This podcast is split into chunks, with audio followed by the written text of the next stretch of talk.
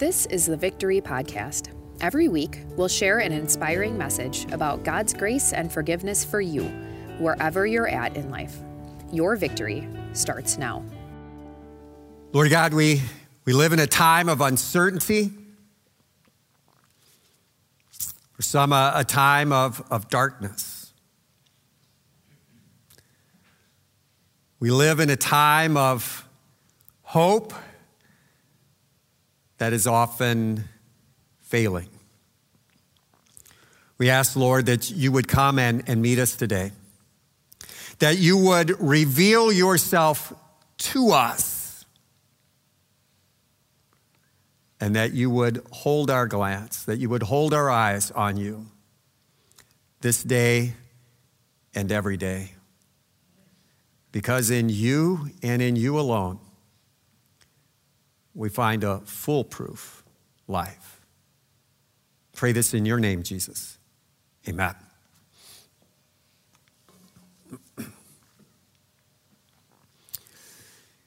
It was a Saturday in early October. We were hoping that she was going to get a, a, day pass from the hospital so she could come home and watch the Badger game.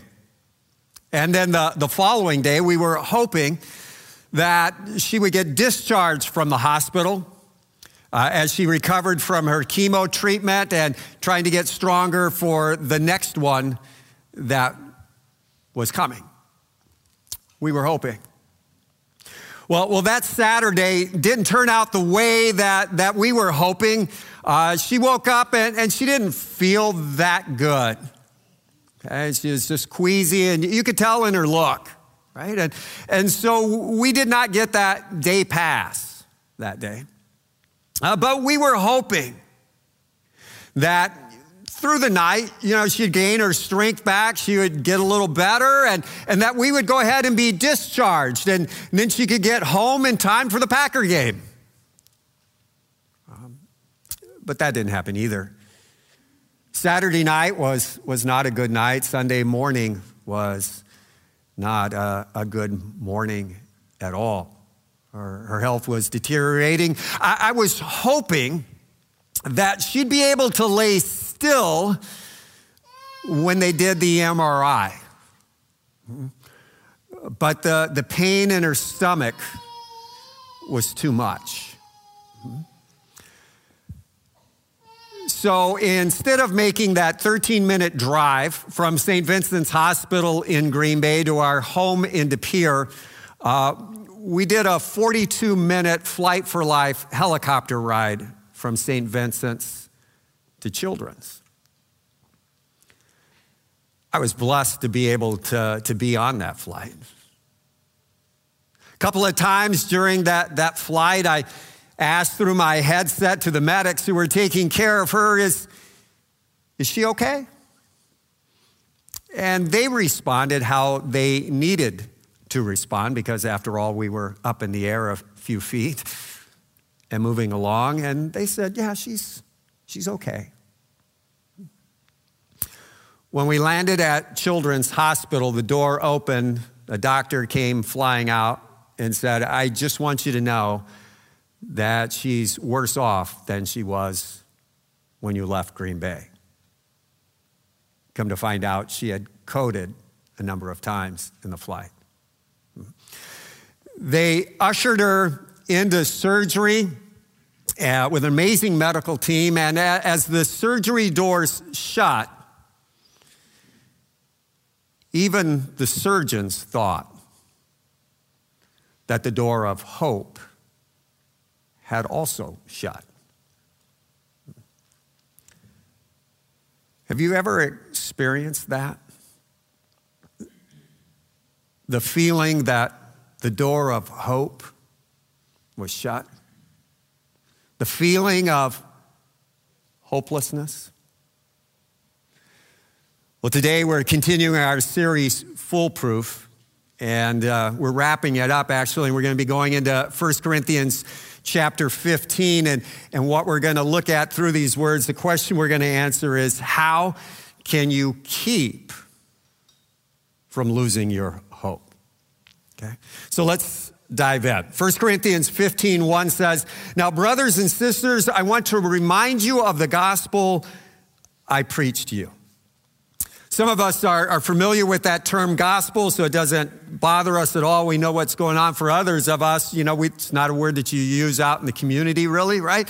And so the word gospel means good news, all right? There is good news.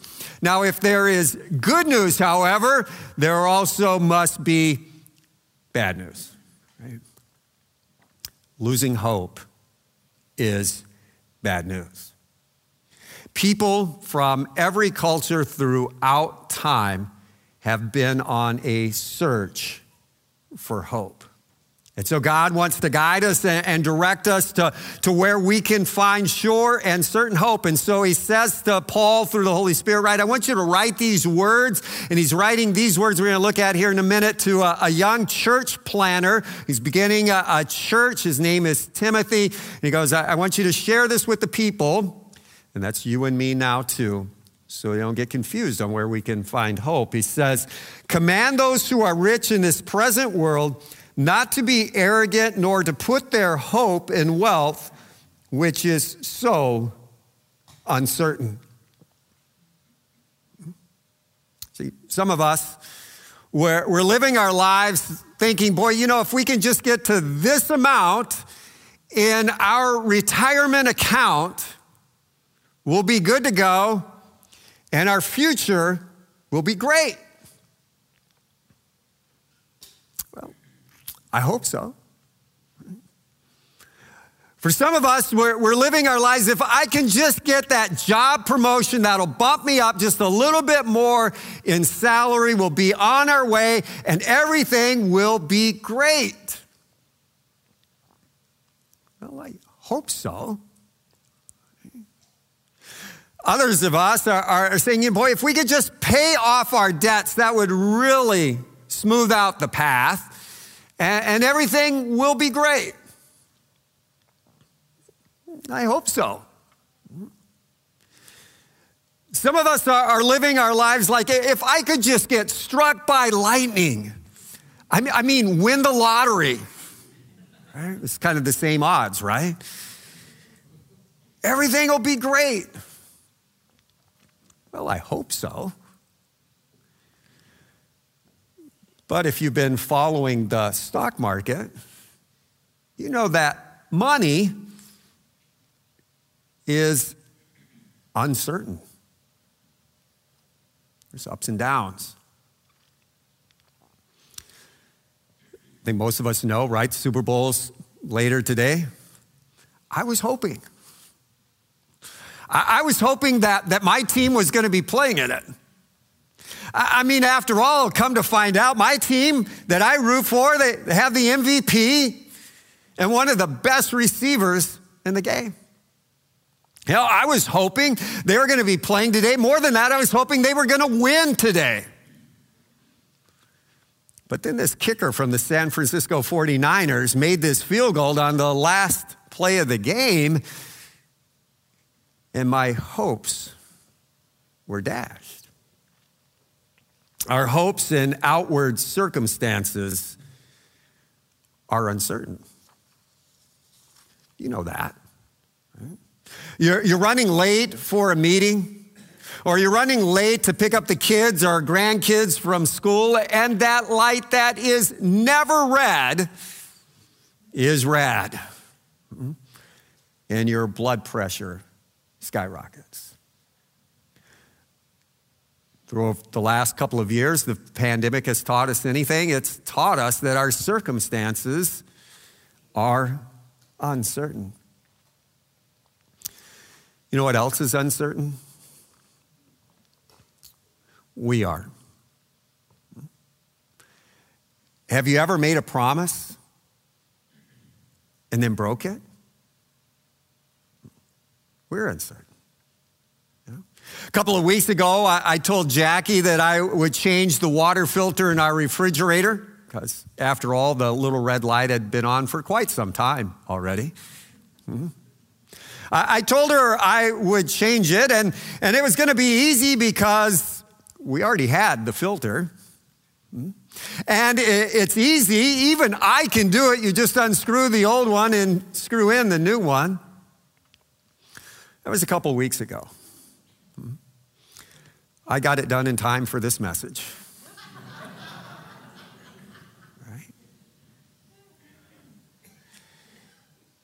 And it gets worse. Right? Paul said of himself and of, of you and me the, the good I want to do, I, I don't do. The evil that I don't want to do, this I keep on doing. I can't stand that about myself. Money's uncertain, our circumstances are uncertain, we're uncertain.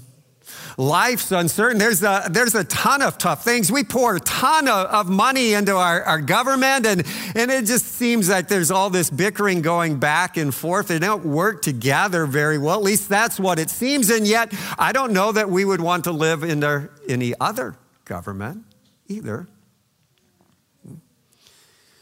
Life is tough. Loved ones get addicted. Loved ones face health crisis. Loved ones tell us they don't love us anymore. There's misunderstandings. There's racism. There's loss of jobs and loss of life. Sometimes, and some of you know this, you, you think you can't get any lower, that things can't get any worse, that nothing more can be dumped on you, and then there it is. It could get worse. It did get worse. And we feel fearful and overwhelmed. We feel rejected and trapped. And it feels like the door of hope is shut. So, how can you keep from losing hope? Don't put your hope in the uncertain. Okay? Don't put your hope in the uncertain. Dr. Dale Archer said this If I could find a way to package and dispense hope, I would have a pill more powerful than any depressant on the market. Hope. Certain hope. God knows we need certain hope. And so it continues in 1 Corinthians 15. By this gospel, you are saved.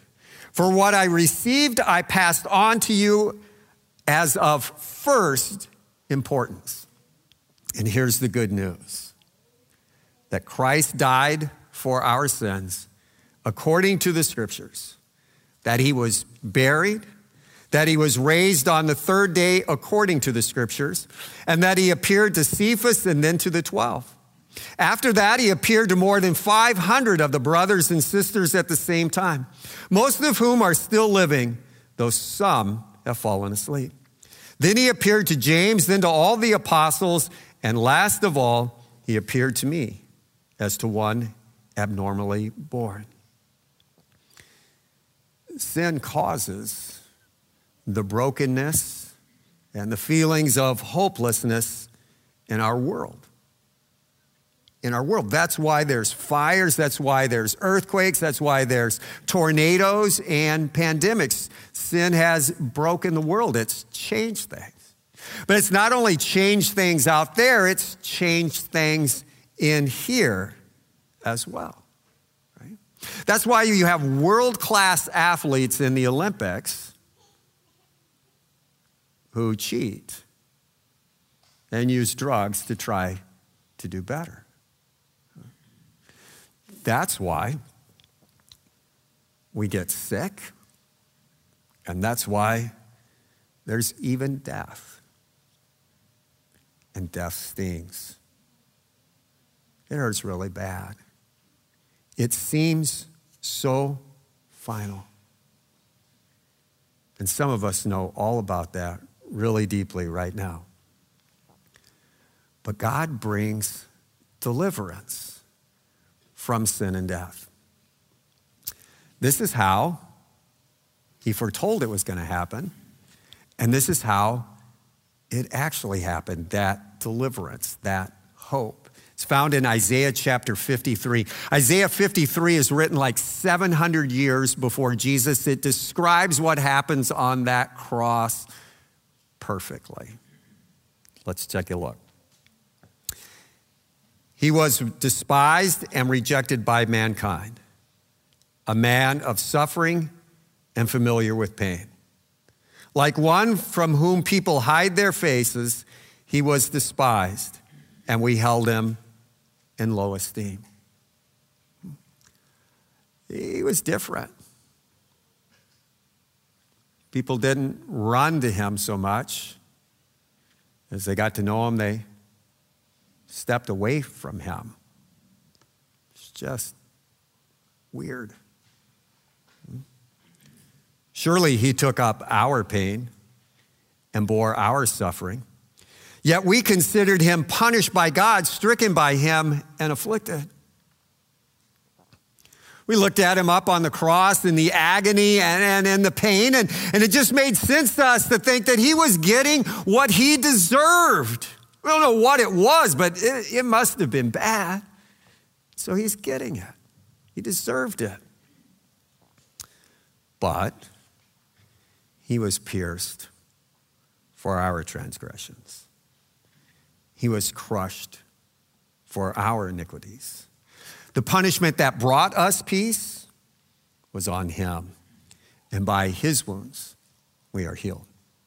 We all, like sheep, have gone astray. Each of us has turned to our own way, and the Lord has laid on him the iniquity of us all.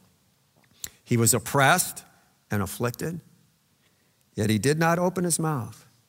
He was led like a lamb to the slaughter, and as a sheep before its shears is silent, so he didn't open his mouth.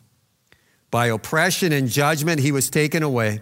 Yet who of his generation protested? For he was cut off from the land of the living. For the transgression of my people he was punished. He was assigned a grave with the wicked and with the rich in his death. Christ died for our sins. The wages of sin is death. There had to be a price that was paid. Jesus rose from the dead three days later, just as the scriptures say. And understand that when he walked out of that tomb, when that stone was rolled away, the door of hope was opened up again. You know, here's the thing about Christianity it all rises and falls on the resurrection of Jesus. If that's true, everything about Christianity is true. If that's not true, everything about Christianity is false, and there is no hope. That's why Paul spent all this time sharing with the Corinthians and you and me who Jesus appeared to. He appeared to him, he appeared to him. And it was even this time where he appeared to 500. What Paul was saying to those people in his present day audience, his present day audience, was this If you don't believe me, he appeared to 500 at one time. Some of them are still alive. Get on the bus from Corinth and get to Jerusalem, talk to them. Okay? They're eyewitnesses. They saw. The resurrection of Jesus. People have been trying to disprove it throughout time. One of the theories that is used is, is the swoon theory. And what it is, is, is that, that Jesus was so beaten up, he had lost so much blood that he fainted on the cross. Okay? He, he didn't die, he simply fainted. Okay? And so they put him in the tomb, and, and with the door shut, the rock in front of the tomb, it got nice and cool in the tomb. And he was able to, in that coolness, revive, come out of his state of, of having fainted. But somehow, then, if this guy that fainted, lost all that strength that he fainted, was, was able to be strong enough to push the rock out of the tomb's door. Hmm? And by the way, too, that's kind of an affront to the Roman soldiers. Those guys were professional killers. They knew when someone had died, right? This wasn't anything new to them. This isn't something that they just walked across and ran onto the, for the very first time. They knew all about crucifixion and how it worked. So we go into the scriptures and we look at the crucifixion. There was two other people crucified with Jesus. When the Roman soldiers got to those two other people, they saw they were still alive. And so they broke their legs, which made their weight go down on their diaphragm, which made it really hard to breathe, even more so than it was. And, and that took care of them. But when they got to Jesus, they didn't do that because they knew he was already dead. And because the scriptures had to be fulfilled, which said that no bone of his body would be broken. But just to make sure, the Roman soldiers took a spear and rammed it through his side, and blood and water came pouring out. And they knew, and the medical profession knows, that that's a sign of death. He died, but he didn't stay dead. Three days later, he came back to life just like he promised. He resurrected. Sin and death had closed the door to hope, but Jesus' life, death, and resurrection had opened that door to hope right back up. So, how can you keep from losing hope? Put your hope in the work and character of God who never fails. Think about it this way when you get overwhelmed, when you get anxious, you get fearful, who or what are you looking at? We're looking at ourselves and we're looking at our situation. And we're not looking at God. Our circumstances and our situation seem so big because that's what we're concentrating on.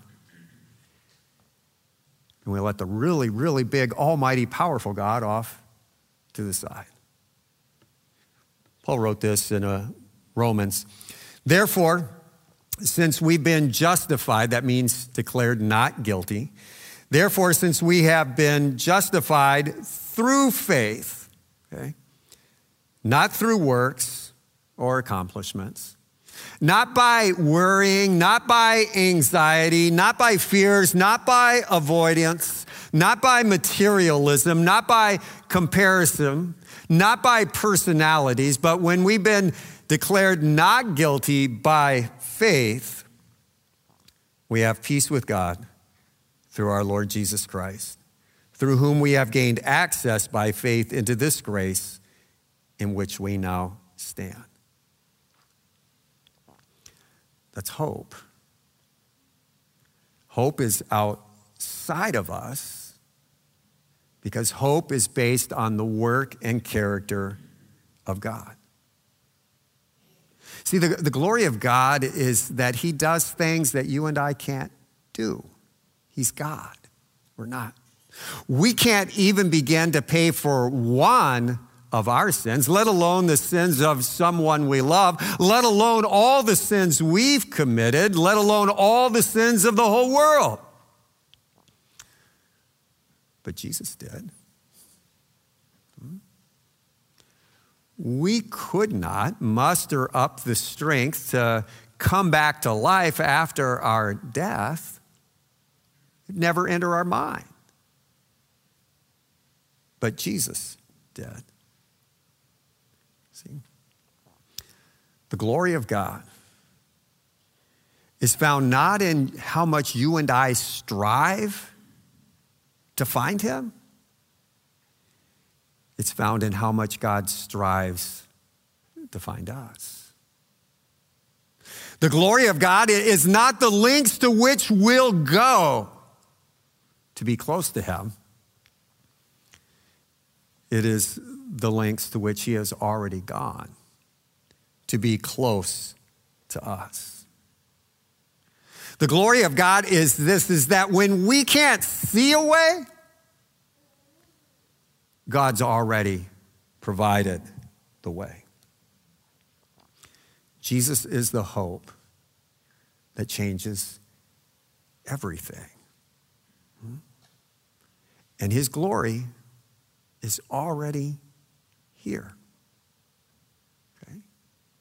That doesn't mean that our, our circumstances are necessarily going to change, but it means that we can look at our circumstances differently. For example, if I go outside late at night, say 10 30, 11 o'clock at night, it's just dark, right? I'm not going to be seeing a whole lot. But if I put on night vision goggles, I'm going to see a whole lot. Sometimes our, our circumstances, sometimes our wealth, sometimes ourselves, sometimes the things in this world are, are dark and it appears there's no hope. But when we look through the lens of Jesus' life, death, and resurrection, there's hope. We can be resilient not because life is easy, but because Jesus is always with us, even in the dark and difficult times. Jesus told us, He promised us, He goes, Hey, in this world, you will have trouble, but don't be afraid. I've overcome the world. Think back to that little girl at the beginning if that little girl would have died, that'd have been really hard. Hmm? If that little girl had died, it would still be really hard today. But don't be confused. If that little girl had died, she'd be alive with Jesus in heaven. So, what can help us put our hope in the character and work of God? In, in other words, when, when we're through with our time of worship and we go out into the, to the real world, how can we take the message of hope with us into real life? First thing, stop the spin. Okay? that there is no hope is fake news. That's a conspiracy theory.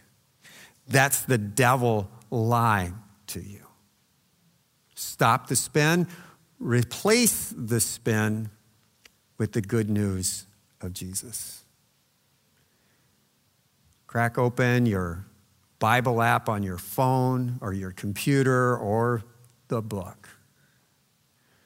Holy Spirit used about 40 different men over the course of 1,500 years to write it. There are timeless truths in there. Replace the spin with the good news of Jesus. Share your heart with God in prayer. When you're going through tough times, this isn't where you got to fake it. God knows it's tough. So often we try to make it on our own. And again, God says, Come to me, all you who are weary and burdened, and I'll give you rest. Jesus isn't saying, Suck it up, buttercup. He's saying, I've got you. Rely on my strength. Share your heart with a friend who also loves and trusts Jesus. Stop the spin, replace the spin, share your heart with God, share your heart with a friend. You know what? The world will think you're crazy. But here's the deal you'll be founding your life on the person and work and character of Jesus Christ. And that's foolproof. And that will give you certain hope forever. Let's pray.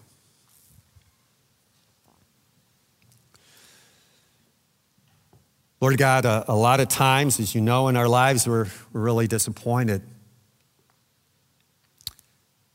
things didn't turn out the way we had planned, the way we had hoped for. We're downcast. Sometimes we even get angry. Uh, but we were placing our hope in things like money or circumstances or, or people or ourselves. And no matter how hard we tried, that's, that's, all, that's all just uncertain. Thank you for your word and for sharing with us the truth that our hope is sure and certain.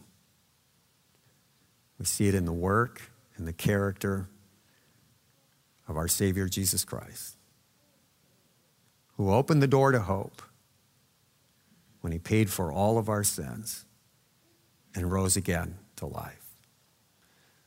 Lord, help us to fix our eyes on you, for with you, we have sure and certain hope.